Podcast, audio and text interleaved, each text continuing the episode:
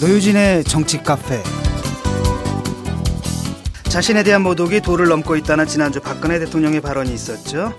이 발언이 나오기 무섭게 법무부 장관이 대책을 지시하고 검찰이 카카오톡, 네이버와 같은 주요 포털사 관계자들을 불러서 대책회의를 열었다고 합니다. 그리고 수사기관이 인터넷을 실시간 감시한다는 얘기가 퍼지면서 난데없이 텔레그램이라고 하나요? 외산 인터넷 메신저 서비스가 급부상하기도 했습니다. 지금 엄청나게 다운로드가 늘어나고 있다고 하는데요. 정부 검열로부터 안전한 메신저로 옮겨 타기, 국민들은 이걸 사이버 망명이라고 부르고 있습니다. 그런가 하면 지난 일요일엔 이런 일도 있었습니다. 혹시 서북청년단이라고 들어보셨나요? 해방 후 활동했던 극우 테러 단체로 수많은 무고한 국민을 빨갱이로 몰아 학살했던 조직인데요. 이 조직을 재건하겠다는 사람들이 서울 광장에서 추모객들이 모은 노란 리본을 훼손하겠다며 소동을 벌이다가 경찰이 제지하는 일이 있었습니다. 정부가 되돌리려는 역사의 시계가 어쩌면 우리가 예상한 것보다 훨씬 더 어둡고 먼 과거를 지향하고 있는 게 아닌가 생각하게 됩니다. 정치카페 18번째 방송 시작합니다. 지난주 영국에서 특파원으로 활약했던 노회찬님 나오셨습니다. 예, 그 이렇게 저 우리가 이렇게 얘기를 했더니 정말로 특파원으로 우리가 특파한 것처럼 알고 계신 분들이 덜어 계신다고 하셔가지고 다시 한번 여쭙겠습니다. 영국에 무슨 일로 가신 겁니까? 예, 영국에 가게 된 거는 그 영국 교민회에서 예. 그 강연을 해달라고 초청을 해가지고 음. 비행기표까지 보내주셨기 때문에 예. 가서 교민회 강연도 하고 그리고 그 인근에 뭐 옥스퍼드 대학이나 런던 대학 등 대학 한 세 군데도 예. 강연을 했습니다. 예. 했는데 제가 이런 걸 받아왔습니다. 뭡니까 그거? 예, 지금 우리 청취자분들은 안 보이시는데 이게 노란 봉투에 뭐가 들은 예, 이 안에 들어 있는 게 두툼하죠. 이게 예. 파운드화입니다. 오. 예. 오. 정의당과 같은 당이 잘 되어야 한국 민주주의가 발전하지 않겠느냐 이래서 영국 교민들이 성금을 모아서 저한테 꼭 정의당 와. 전달해 달라고. 그래서 제가 이 방송 끝나면은 우리 천호선 대표님 만나서 예. 예, 전달할 예정입니다. 이 밖에 나가서 어, 돈을 쓰고 들어오는 정치인도 있지만 이렇게 가끔 벌어오는 돈을 또 벌어오는 정치인도 있다는 사실을 강조해 드립니다. 아니 근데 네. 밖에서는 이렇게 인기 있는 정의당이 안에서는 왜 그렇지? 네. 영국 국민 여러분들께 감사드립니다. 유시민 작가님도 나오셨고요. 예. 아, 안녕하세요. 예, 저, 그, 저 붕어들이 호응 좀 합니까? 요즘 비 와가지고 낚시 안 가셨어요? 아, 원래 좀 가야 되는데 예. 바, 바빠서 못 가고 있어요. 예.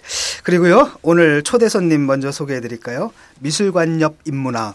웬만한 분들은 한 번씩 다 읽어 봤 을 법한 책이죠. 음, 최소한 제목은 들어봤겠죠. 예, 미술관의 어. 인문학의 작가로 유명하시죠. 최근에는 미술로 뒤집는 세계사를 출간하신 박공순 작가 함께 하셨습니다. 안녕하세요. 네, 안녕하십니까. 예, 저는 이렇게 처음에 그, 그 명단을 딱 보고 초청 명단을 보고 조금 의아했어요. 어, 업체, 왜 어떻게 이런 결합이 되지? 도대체 그 미술관 옆 인문학하고 정치 카페하고 무슨 관계가 있지? 이런 생각이 들었는데 사실 알고 보니까 두 분께서 인연이 참 깊으시다고요.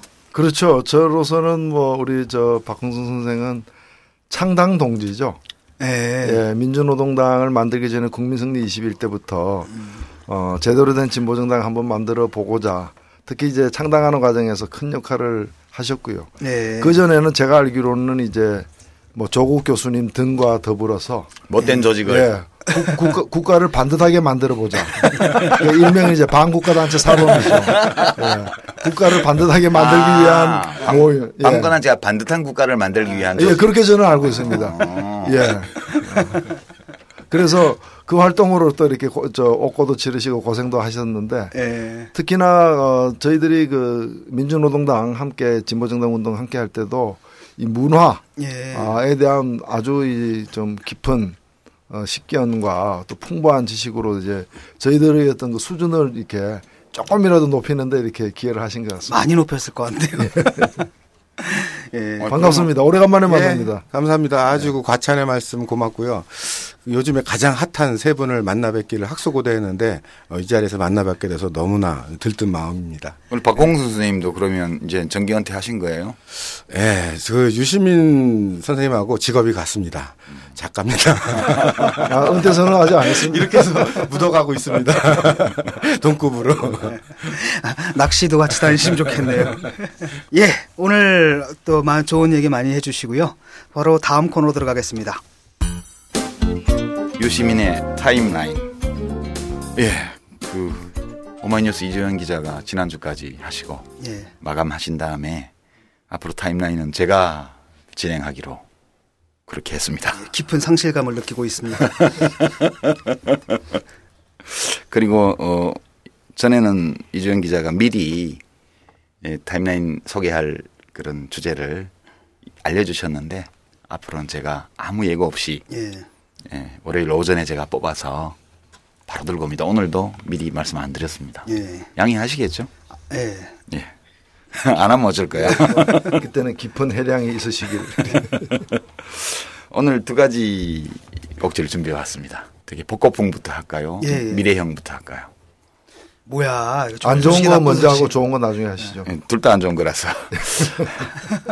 어, 먼, 좋은 소식 예, 요즘 뭐 최근 그 트렌드가 복고풍이니까 어, 좀 전에 모두의 진영은 교수가 말씀하셨는데요.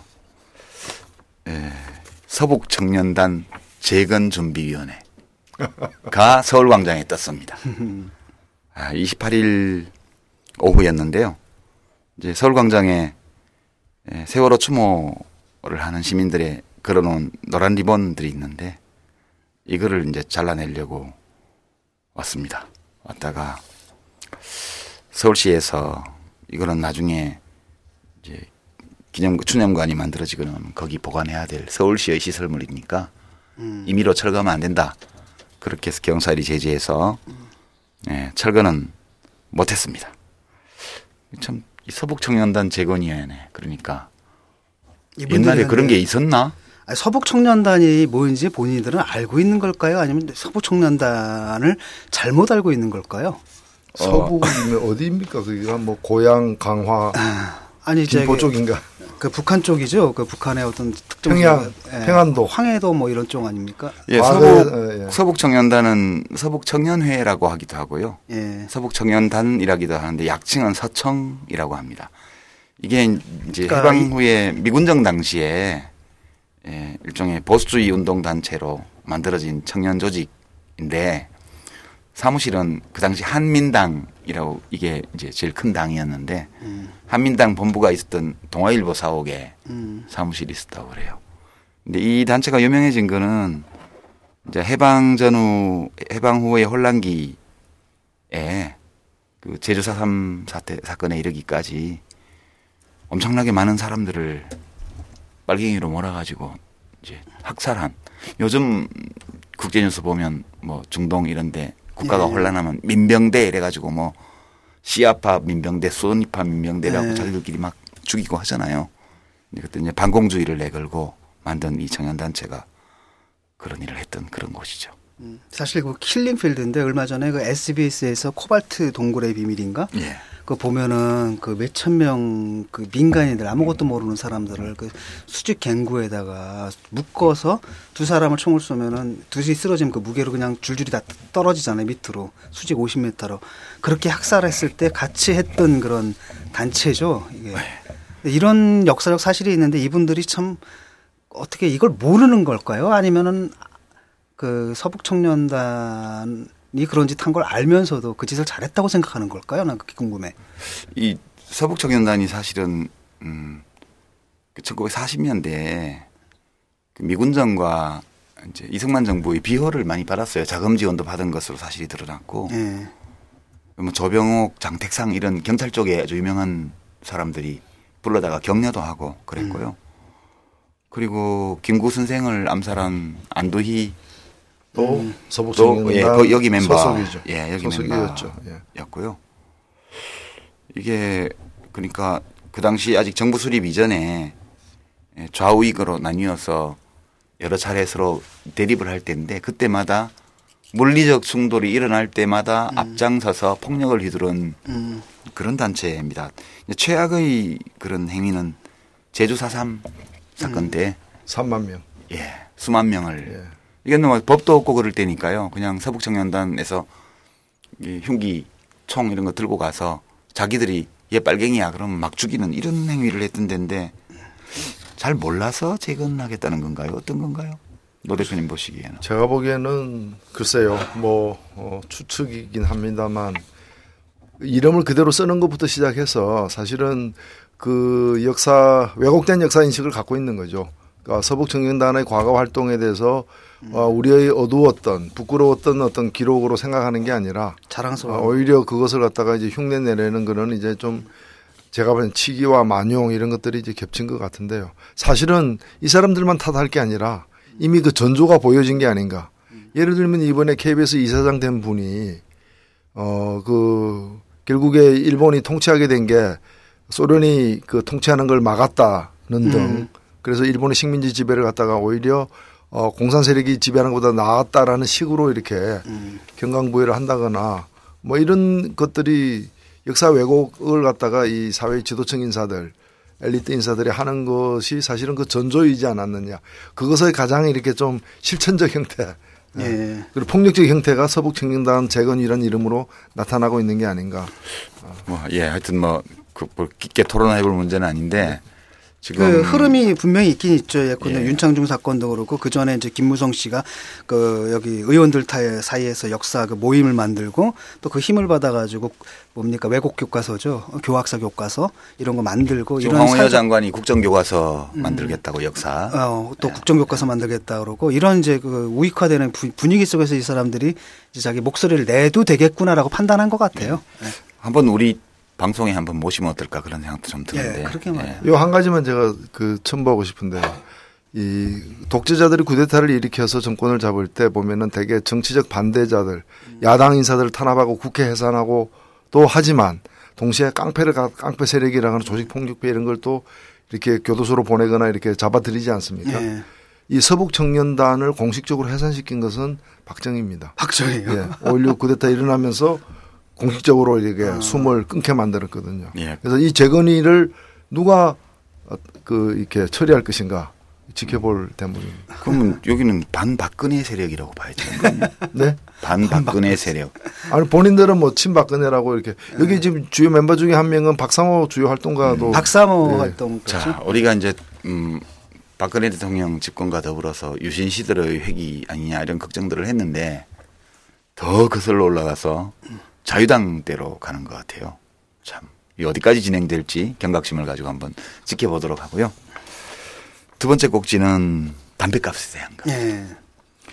이 국회가 아직 정상화가 안 되고 있는데 아 지금 지금 녹음하고 있는 이 시간에 뭐 원내대표들끼리 여야가 그 만난다 뭐 그런 얘기도 있고 그렇습니다만 국회가 정상화되지는 않고 있습니다만 지금 경향신문에서 담배값 인상 관련 국회 상임위원회 위원들에 대한 이제 의견 조사를 한게 예. 나왔습니다. 이게 에, 담배값뿐만 아니라 주민세 인상 그리고 상업용 영업용 자동차세 인상 이 세 가지 중에서 담배값만 보면 지금 이게 보건복지위원회에서 하는 걸로만 많이 알고 계실 텐데 상임위 세 개가 여기 관련이 돼 있습니다. 왜냐하면 2천 원이 다 한 가지 항목으로 올라가는 것이 아니고 음. 건강 증진 부담금도 한 500원 올라가고 음. 담배 서비스가 한 400원 개별 서비스에도 한 600원 이렇게 올라가는 거라서 음, 주, 주무 부처가 다른 모양이죠. 예, 주무 부처도 여러 개가 관련이 돼 있고요. 특히 국회에는 이게 세금 인상이기 때문에 음. 이제 국민 부담을 증가시키는 거기 때문에 국회 동의가 있어야만 돼요 의결이. 그래서 볼 때 지금 보건복지위원회는 건강증진 부담금 관련돼 있고 예, 담배 담배 서비스에는 어, 이게 안전행정위 관련이고 개별 서비스에는 기획재정위원회 소관인데요.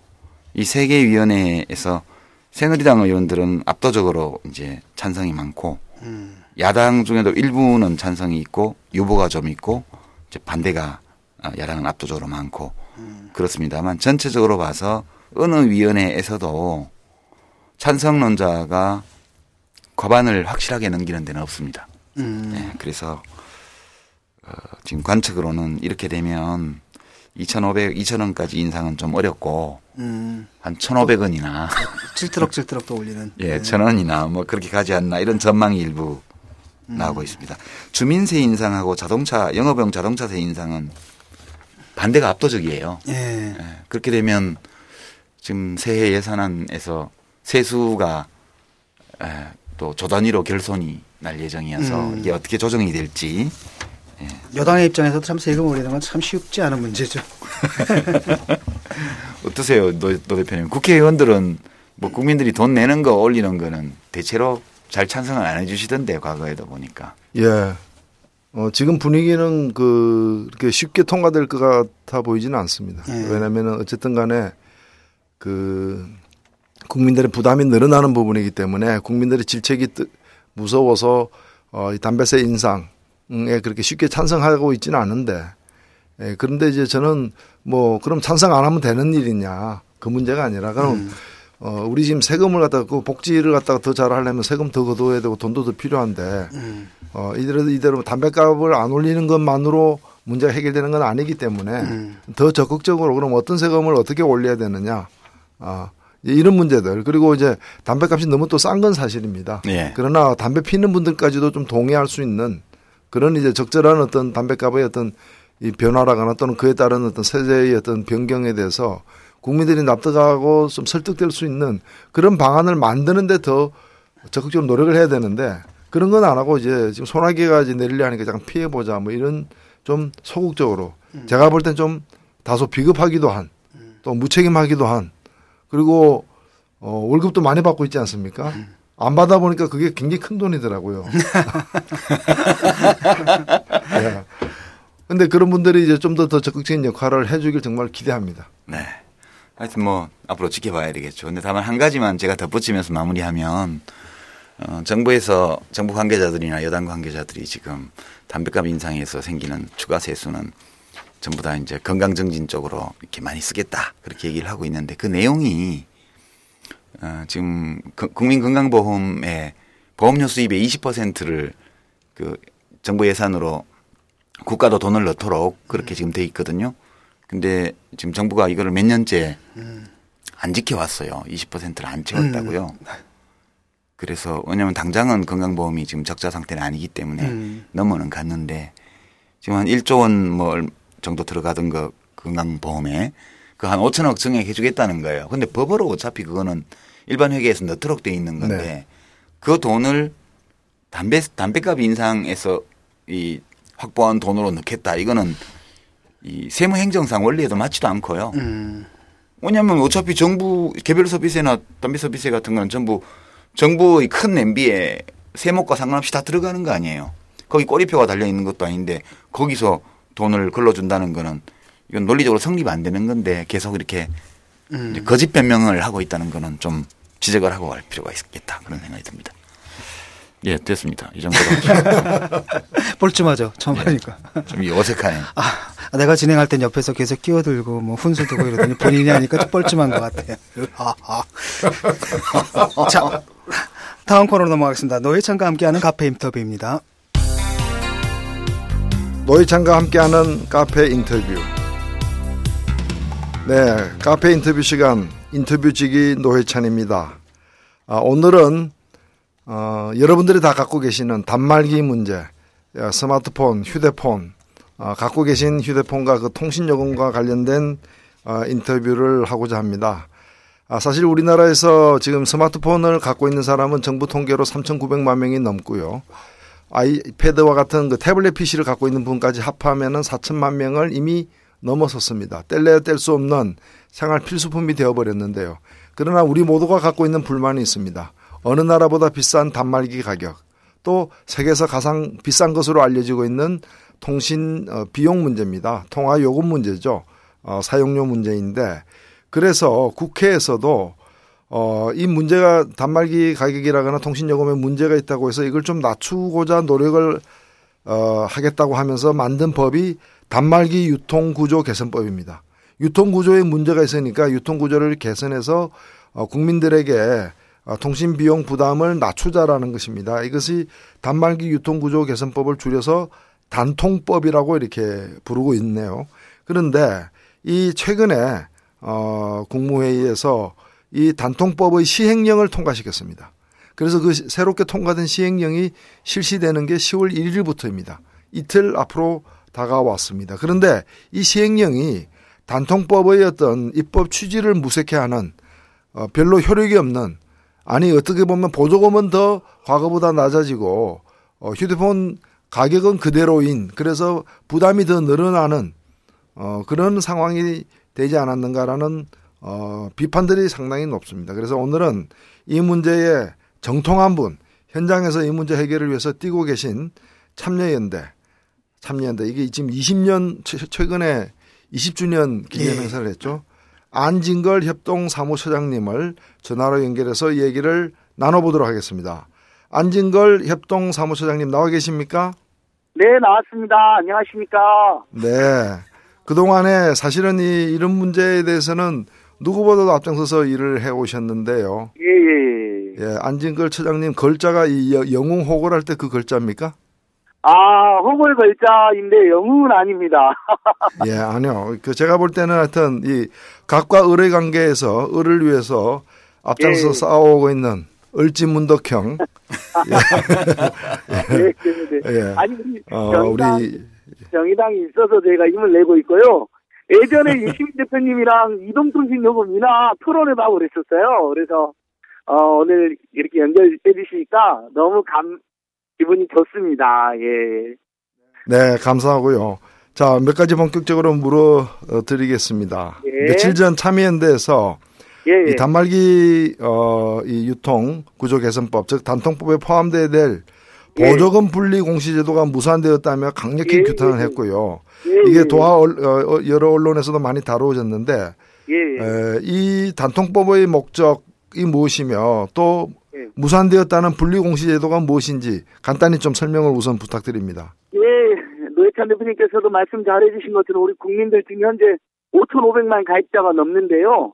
일단은 통신 3사가 요금으로 담합과 폭리를 취하고 단말기도 사실상 삼성과 LG전자가 어 거품을 엄청 끼워서 취하고 있다는 게 널리 알려진 사실인데 그나마 단말기 유통법에서 분리공시를 하게 되면 개개인이 핸드폰을 개통할 때 받는 보조금이 지금은 그냥 보조금 얼마다라고만 뭉뚱그려 나오는데 앞으로는 제조사에서 준 보조금 출, 어, 장려금이 얼마이고 그 다음에 또 이동통신 3사가 주는 어, 지원금이 얼마인지가 명확하게 구별돼서 우리한테 알려줌으로써 국민들 입장에서는 선택의 폭도 넓어지고 알 권리도 충족되고 특히 제조사가 어, 들면 장려금을 15만 원을 줬다며 뭐야 처음부터 이놈들이 15만 원을 뻥튀기 했겠네 20만 원이나 15만 원을 뻥튀기 했겠네 이렇게 추정이 가능해지기 때문에 자연스럽게 단말기 가격 인하를 유지할 수 있는 인하를 유도할 수 있는 장치가 있었던 것입니다. 그런데 이걸 삼성전자가 반대한다는 이유만으로 어 여야 여야가 대부분 찬성을 통과시킨 법률의 취지를 어, 완벽하게 왜곡해서 지금 박근혜 정권이 어, 시행령을 어, 후퇴시켜버린 것입니다. 우리 정의당과 또 우리 노유진 카페를 함께 하신 모든 분들이 함께 분노해야 될 일이라고 생각합니다. 네, 제가 보니까 기본 출발점은 높은 이, 그, 이 통신기기 가격에서부터 출발하는 것 같습니다. 예, 맞습니다. 예. 예, 스마트폰 가격을 높게 책정해 놓고 사기 부담스러우니까 예. 보조금을 줄 테니까 사라 이겁니다. 음. 그럼 보조금 예, 보조금 받으면은 이제 싼 값으로 기기를 살 수 있으니까. 근데 여기 보조금을 받으려고 손을 내미는 순간 여기에 이제 뭐가 하나 달려 있습니다. 뭐가 달려 있느냐? 높은 통신 요금 제도를 선택하면 보조금 더 많이 준다. 아. 이런 식으로 돼 있어서 결국에 물고 물리게 돼 있는데 예, 예, 그래서 지금 말씀하신 대로 보조금이 보조금이 보면 한 곳에서만 나오는 게 아니라 통신회사에서도 나오고 단말기 제조회사에서도 나옵니다. 예, 또딴 예. 곳에서도 나오고 그래서 어디서 보조금이 나오는가를 투명하게 공개해 버리면은 불필요하게 이 통신기기 요금이라거나 잘못된 보조금 제도를 유지할 수 없기 때문에 이걸 공개하자는 건데 왜 삼성만 반대했습니까? 모든 단말기사가 반대한 건 아니죠. LG는 찬성한 것 같은데. 아, 예, 예, 예. LG나 펜텍은 삼성처럼 장력을 많이 못 주니까 어차피 이래도 저래도 상관없다. 이왕하는 거 찬성한다. 이런 의견을 밝혔고요.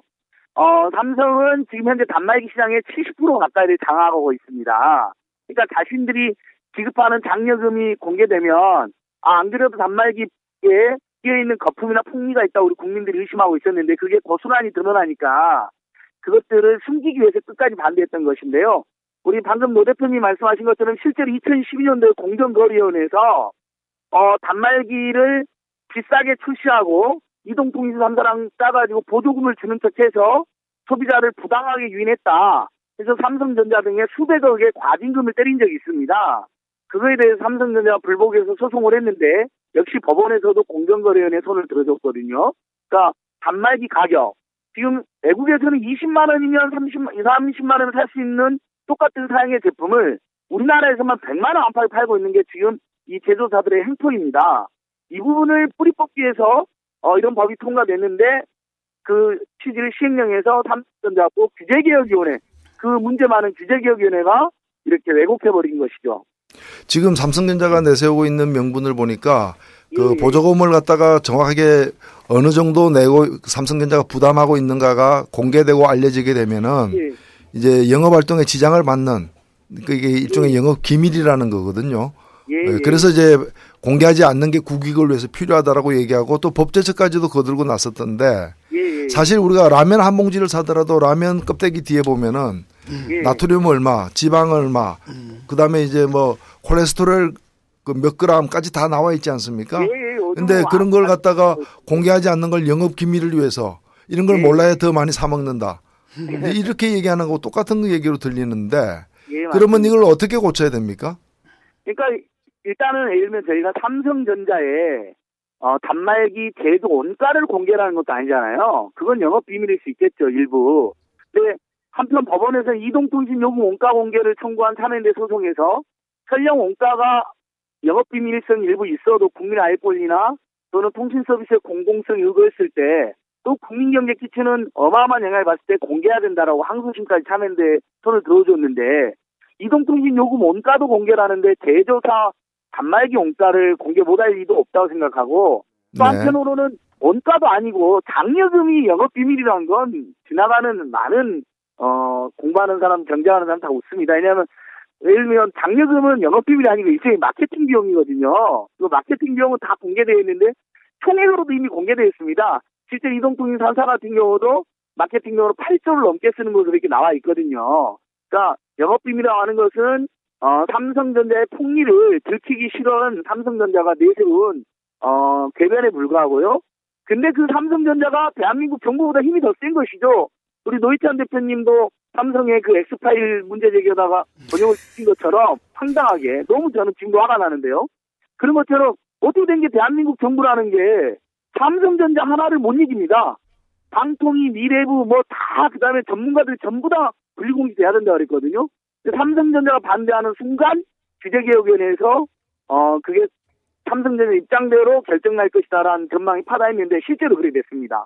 그래서 이번에는 이제 우리 국민들이 통신요금 폭리, 통신 통신 단말기 폭리에 맞서는 투쟁뿐만 아니라 결국 공적인 의사결정까지 예고 가는 삼성그룹의 문제점에 대해서도 다시 한번 알게 된 것이죠. 예. 그러면은 예, 지금 예. 보면은 이제 현실적으로 소비자 입장에서 일반 국민 입장에서 보면은 과거에 80만 원 내지 90만 원씩 이제 그 보조금 혜택을 받으면서 10만 원, 예. 20만 원 지불하고 단말기를 구입했는데 예. 이제는 보조금이 가장 높아야 30만 원. 예, 맞습니다. 실제, 예. 실제로는 한 34, 5만 원 이상의 예. 보조금은 현실적으로 존재하지 않습니다. 그러니까 이제 예. 생돈을 갖다가 과거보다 3, 40만 원씩 더 내면서 단말기를 예. 구입해야 되는 상황이고 그나마 30만 원 정도의 보조금을 받기 위해서도 월 9만 원 정액 요금제를 채택해야 30만 원을 받지. 안 그러면은 보조금을 그 절반 이하로 또 받게 되는 문제가 있는 거죠. 이렇게 되면 이제 단말기 사는데 부담이 되니까 중고 단말기를 사거나 저가 중국 단말기를 사거나 그리고 또 아마 저가 중국 단말기가 많이 더 들어올 것 같아요. 예, 예. 그리고 어찌 보면 국민들이 비싼 국산 단말기를 한동안 안 싸면서 사지 않으면서 뭐 이렇게 제조사를 압박할 수도 있는데 근데 예. 국민들에게 자꾸 이렇게 불매 운동하라고 부추기는 것도 문제고 제가 볼 때는 아, 오히려 그 시행령 자체를 갖다가 좀 무력화시키는 방법이 분리공시 제도를 갖다가 원래의 법에서 어 해석의 여지가 달리 없도록 명확하게 분리공시 제도를 도입하는 것으로 예. 어, 왠가하면 지금 야당 의원들 얘기 들어보면은 법 만들 때 분리공시 제도 하라고 만든 거다라고 얘기하고 있는데 예. 지금 법제처에서, 법제처에서는 분리공시 제도를 갖다가 안 해도 위법은 아니다라고 주장하고 있는 것 같아요. 예, 예. 예 그러니까 그래서 예. 국회에서 법을 또 바꾸는. 예, 예. 어, 그래서 그 뭐 참여연대가 또 정의당을 비롯한 강력한 정당들과 손을 예. 잡고서 예. 어, 또 야당들의 어떤 좀 이렇게 어, 연대를 도모해서 이걸 다시 바꾸는 것도 한 고려해봐야 되지 않을까 이런 생각이 드는데 어떻어요? 예, 맞습니다. 대표님. 이게 단통법 12조에 원래 분리공시 하라는 취지였는데 계속 삼성전자가 반대하니까 마치 분리공시를 안 하는 것처럼 안 하는 안 해도 되는 것처럼 그 표현이 일부 들어간 건 맞거든요. 근데 그래서 그 단통법 12조를 아예 개정해서 어 분리공시를 하게 만들고 아예 이런 논란 자체를 없애기 위해서 그다음 분리공시뿐만 아니라 예를 들면 단말기를 해외에서는 2, 30만에 파는데 한국에서는 100만 안팎에 파는 누가 보기에도 부당한 차별과 명백한 폭리가 있을 때 있는 거에 대해서는 뭐 당국이 시정 명령을 할 수 있다든지 아니면 소비자들이 그에 대해서는 손해배상 청구 소송을 할 수 있다든지 이런 근거 조항까지 넣어서 법 개정을 하자고 지금 현재 어, 참여연대 등이 주장을 하고 있고요. 실제로 이제 우리 소비자들이 이렇게 되면 결국 이동통신 3사는 보조금이 엄격하게 규제되면 오히려 마케팅 비용이 줄어들어서 수익이 대폭 늘어나거든요. 그러니까 지난 45일 영업정지 당했을 때 무려 6천억 원이나 되는 추가 이익을 얻은 거로 나와 있고요. 그 다음에 제조사들도 이번에 불공시가 무산됐기 때문에 지금과 같은 폭리 구조를 그대로 용인하면서도 장려금으로 어, 마케팅 비용을 막 써가면서 이득을 거둬들이는 구조가 됐습니다. 더더욱 펜테까지 지금 문을 닫을 위기에 놓여있기 때문에 삼성과 LG로의 독점은 더욱 심화되는 문제가 발생하고 있습니다. 우리 국민들께서 이번에 이참에 단말기 가격 대폭 낮춰라. 지금 보조금을 엄격하게 규제하고 단말 가격은 하나도 안 낮추면 국민들만 또 호갱이 된다. 이런 문제 제기도 하면서 한편으로는 이제 자구수단으로 중저가 이제 폰을 구해갖고 가면 보조금 대신에 통신요금 할인을 받을 수 있게 되어 있으니까 그런 식으로 해가지고 이렇게 이동통 3사와 제조회사의 폭리에 맞서는 그런 여러 가지 전술이 필요하지 않나 생활 속의 지혜가 필요하지 않나 이렇게 생각해 봅니다. 네, 방금 굉장히 전문적인 용어를 쓰셨는데 호갱 예. 이게 이제 그 호구가 된 고객이죠. 예, 맞습니다. 예, 맞습니다. 예, 지금 특히 현 정부하에서 우리 국민들이 호갱이 되어 가고 있습니다. 이게 창조 예. 경제가 어, 예. 국민을 호갱으로 창조시키는 경제가 이제 창조 경제인 것 같은데. 맞습니다. 어, 예. 계속 일선에서 어, 일선에서 어, 우리 그 국민들을 위해서 또 이 갑을 관계에서 어, 이 차별당하는 을의 권익을 위해서 열심히 싸워주시기를 당부드리면서 오늘 예. 우리 노유진 인터뷰에 출연해 주셔서 어, 정말 고맙습니다. 예, 대표님 마지막으로 한 말씀만 더 드리겠습니다. 예, 예. 네. 예, 간단하게 지난 금요일 토요일 한겨레 신문에서 어, 감사원 이동통 3사에 대한 미래부의 요금 정책을 감사를 했더니 무려 3년 동안 23조의 통일을 취한 것으로 나와 있습니다. 네. 그동안 정말 우리가 호갱이 돼 있었던 건데 이참에 우리 범야권과 시민소비단체들 연합해서 어, 통신 3사가 원래 이게 공공 서비스인데 노태우 정권 때 전부 다 민간 대기업에 불화해줘가지고 특혜를 준 거잖아요. 이참에 네. 통신 서비스의 공공성을 회복해놓은 걸 강력하게 촉구도 하고 방, 반값 등록금이어서 반값 통신 및 투쟁을 어, 활발하게 해나가면 어떨까 이렇게 생각해 봅니다. 네, 우리 통신 어, 생활 에서 우리 국민들이 양극화도 막아야 되겠지만은 공공성을 강화함으로써 부담을 줄일 수 있는 예, 그런 예. 방향으로 함께 노력하길 기대하면서 아, 오늘 소중한 말씀 감사합니다. 예, 고맙습니다. 노유진 화이팅입니다. 예, 감사합니다. 함께 화이팅입니다. 참여연대도. 예, 예, 네. 고맙습니다. 네, 감사합니다. 예, 지금 난 지금 이거 지금 투지폰 쓰거든요. 예. 이거는 해당 안 되는 거죠, 여기랑. 예, 예. 그래서 저는 지금 착취 안 당하고 있는 거죠. 투지폰도 착취 당해요. 그래요? 네. 예. 주변에 있는 분들이 착취를 당하니까 뭐. 아, 어, 아니 뭐 저 단말기 요금이야 그런데 통신 요금이야 똑같은 거니까. 아, 통신 요금 쪽에서 이제 문제가 예. 되는구나. 그 지금 안진걸 협동사무처장 말씀 중에 규제개혁위원회 얘기가 한 세 번쯤 나왔어요. 네. 우리 청취자 여러분들께서 이게 뭔지 좀 잘 모르실 수도 있는데요. 네. 이 정부의 규제개혁위원회라는 위원회가 있는데 네. 이게 이게 사실 어, 정부 위에 있어요. 규제 풀어주란 얘기 아니에요, 이거? 아, 규제개혁위원회니까 음. 이제 불필요하거나 옳지 않은 규제가 생기지 않도록 음. 하고 그 다음에 이미 있는 규제 중에서 어, 또 그런 게 확인되면 그런 걸 없애도록 이렇게 하는 일을 하는 위원회예요. 네. 이게 법으로 만들어진 위원회인데 이게 초헌법적 기관이더라고요. 사실은 제가 정부에서 겪어보니까. 음. 어, 이 위원회는 이제 저, 국회에서 입법하는 거는 상관이 없는데 정부 입법 있잖아요. 음. 그게 정, 이제 시행령이라든가 뭐 지침이라든가 시행 규칙이라든가 이런 거를 정부에서 장관이 만들게 되면 그 이걸 규제개혁위원회로 보내야 돼요. 음. 법제처에 보내서 법률 심사를 받고요.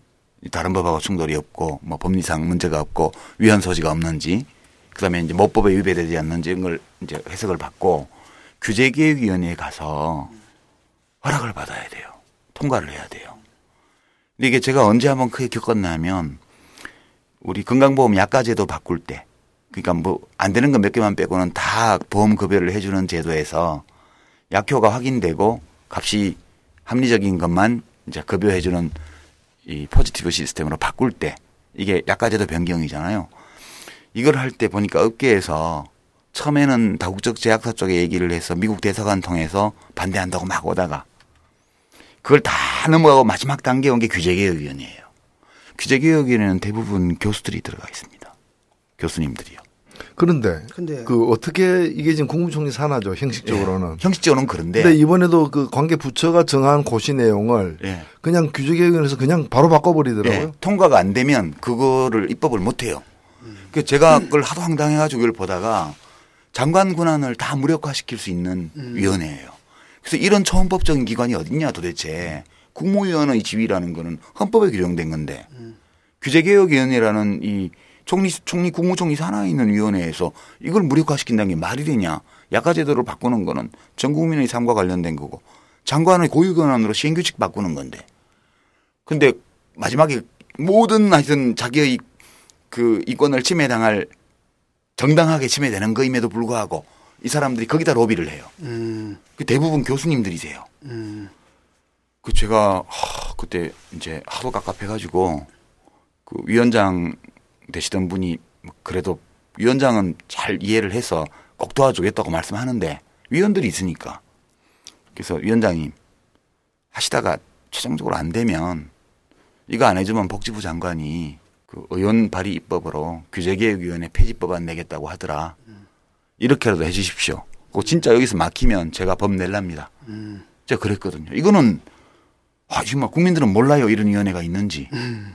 완전히 그 국가 역할 어떤 어떤 것의 어떤 어떤 공공성 행정의 공공성이나 이런 걸 강화하려는 그런 조처에는 다 규제가 따르는 거잖아요. 이 규제를 하나 신설하거나 또는 좀 더 공공성을 강화하는 방향으로 이렇게 바꾸려고 그러면 규제개혁원에서 다 걸리는 거예요. 여기가 로비 창구예요, 완전히. 음. 국민들은 모르는. 음. 이건 저는 법을 바꿔서 조정을 하든가 폐지를 하든가 해야지. 진짜 큰일이에요, 이거는.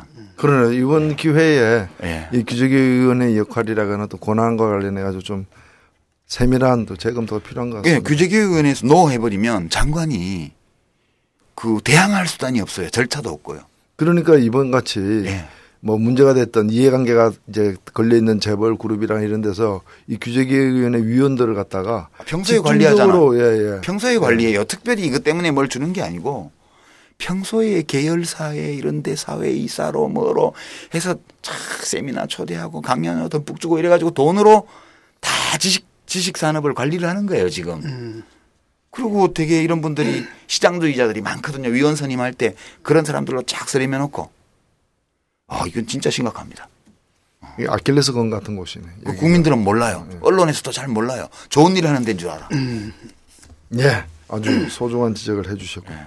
또 우리 투지를 쓰시는 아니 그 지금 교수께서 아니 그 이, 지금 이해가 잘 안 되는 게 아니 동일한 게 우리나라에서는 아, 외국에서 2, 30만 원 하는데 우리에서 100만 원 한다 그러잖아요. 네. 아, 나 정말 몰라서 묻는 건데 그러면 외국에서 사다가 쓰면 되잖아. 그렇죠. 직구 해외 직구. 그 직구가 어, 우리 거를 예 직구가 네. 어, 최근에서야 풀렸습니다. 아. 그 법으로 막혀 있었어요. 네, 법으로 막 그건 하나 그 사올령 아이폰 같은 게 국내 출시되지 않았을 때 아이폰 하나 사올려면은 음. 개별 전파 인정을 받아라. 해가지고 인정하는 그 기관까지 가가지고 줄 서가지고 100만 원 이상의 그 요금 그 비용을 음. 대어서 인정을 받는 그런 횡포를 부렸거든요. 근데 음. 지금은 그렇게 안 합니다.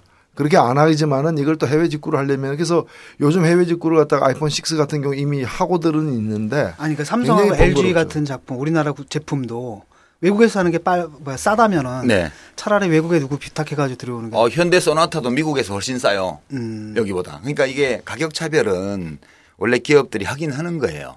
모든 그 글로벌 기업들이 각국의 시장 상황과 소득 수준과 이게 다 다르기 때문에 음. 그 이윤을 극대화하기 위해서 서로 다른 분리된 음. 시장에는 차별적인 가격을 써요. 그럼 뭐 경영학에서 그렇게 경제학 경영학에서 다 그렇게 하는 거예요.